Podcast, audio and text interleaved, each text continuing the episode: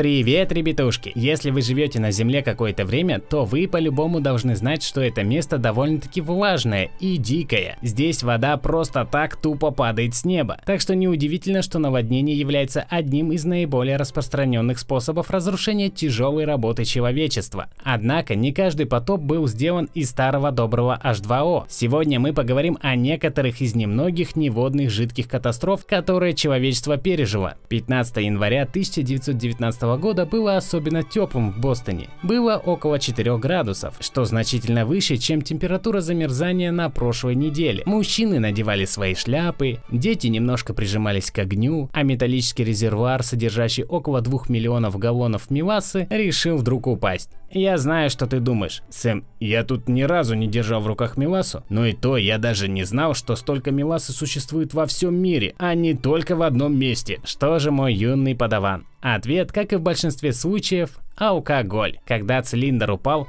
он создал восхитительное цунами, которое достигло высоту аж 7,5 метров. Так что забудьте все, что вы знали об идиомах, потому что волны двигались со скоростью 56 км в час. Это значит, что вы медленнее, чем Миласа. Лошара! Также Миласа намного плотнее, чем вода и несет куда больше разрушений. По рассказам очевидцев, дома были просто снесены со своего фундамента. Уровень ущерба был сопоставим с торнадо, которое пролетало полмили в длину. А вот фоточки чего чего-то, что я не могу описать, но тут явно видно, что Миласа не шутит. И это еще не все. Она подняла грузовик и бросила его в гавань. Вагон поезда сошел с рельс, и множество-множество собак и лошадей просто утонули. Ну и некоторые люди тоже. 150 человек получили ранения и 21 погибли. Так что можно сказать, сладкая смерть.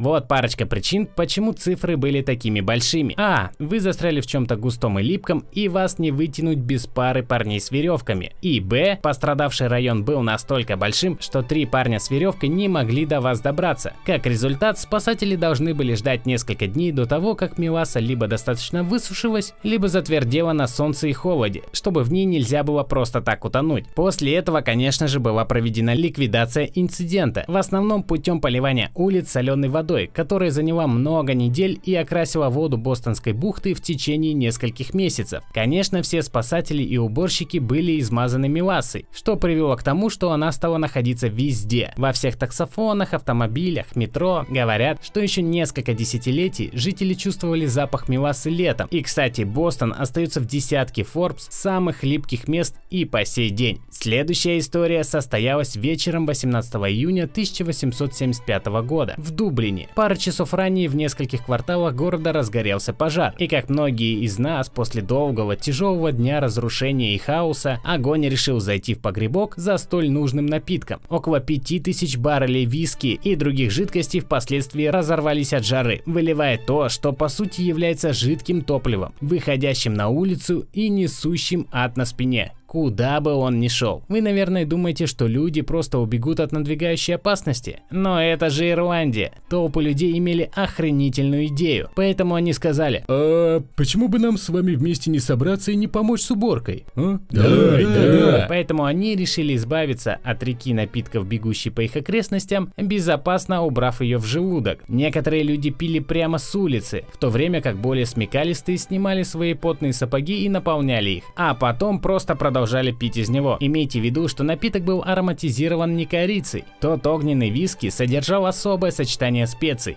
в том числе и золотисто-желтую мерзость, крошечные осколки стекла, дерева и все, что вы могли себе представить. Но халявное бухло есть халявное бухло. И в итоге 13 человек погибли. Из-за огня? Нет. Из-за дыма?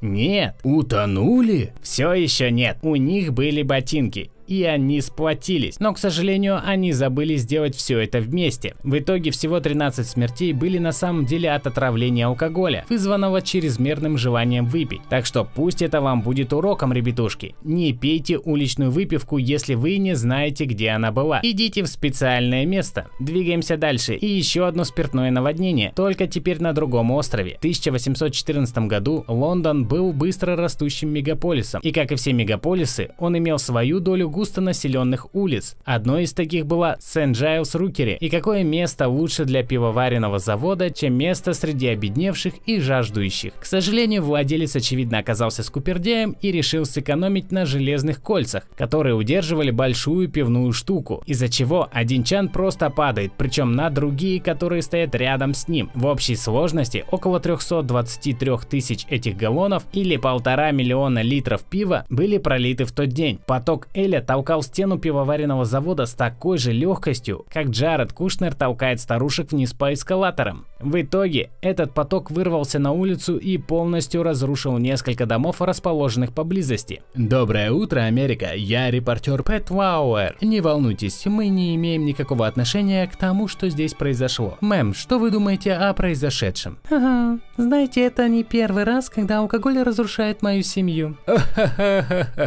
Но если серьезно, мой муж меня постоянно избивает. Как минимум 8 человек погибло в результате инцидента, либо от утопления, либо от того, что дом упал на них. Несмотря на это, никто не был ответственен за катастрофу. Суд просто-напросто заключил, что это была божья воля. Хотел бы я, чтобы люди оправдывались так и сегодня. Типа, вот ваш кофе, пожалуйста. Опс. Господи Иисусе, он горячий. Да, это все сделал Иисус. Ты, блин, мне ноги обжег вообще-то. Воля Божья работает непредсказуемо. И даже, возможно, вы должны были быть русалкой. Поэтому я надеюсь, что знание этих событий поможет вашей жизни в будущем. Теперь, если вы обнаружите друзей, застрявших в Миласе, можете просто сказать «Не волнуйтесь, я спасу тебя через пару дней». А если ваша улица когда-нибудь зальется крепким алкоголем, то вы скажете, что пора начать убираться. В умеренных количествах, конечно. Ну а на этом все. С вами был Сэм Анелл, озвученный студии Брокколи, и спасибо за внимание. Ребятушки, скоро праздники, и вы уже всяко запаслись алкоголем. Причем я знаю вас, одной бутылочки не обойдетесь. Поэтому серьезно, будьте поаккуратней, не залейте водочным цунами все вокруг, в прямом и переносном смысле. С вас лайкусик, подписка, репостик и комментик.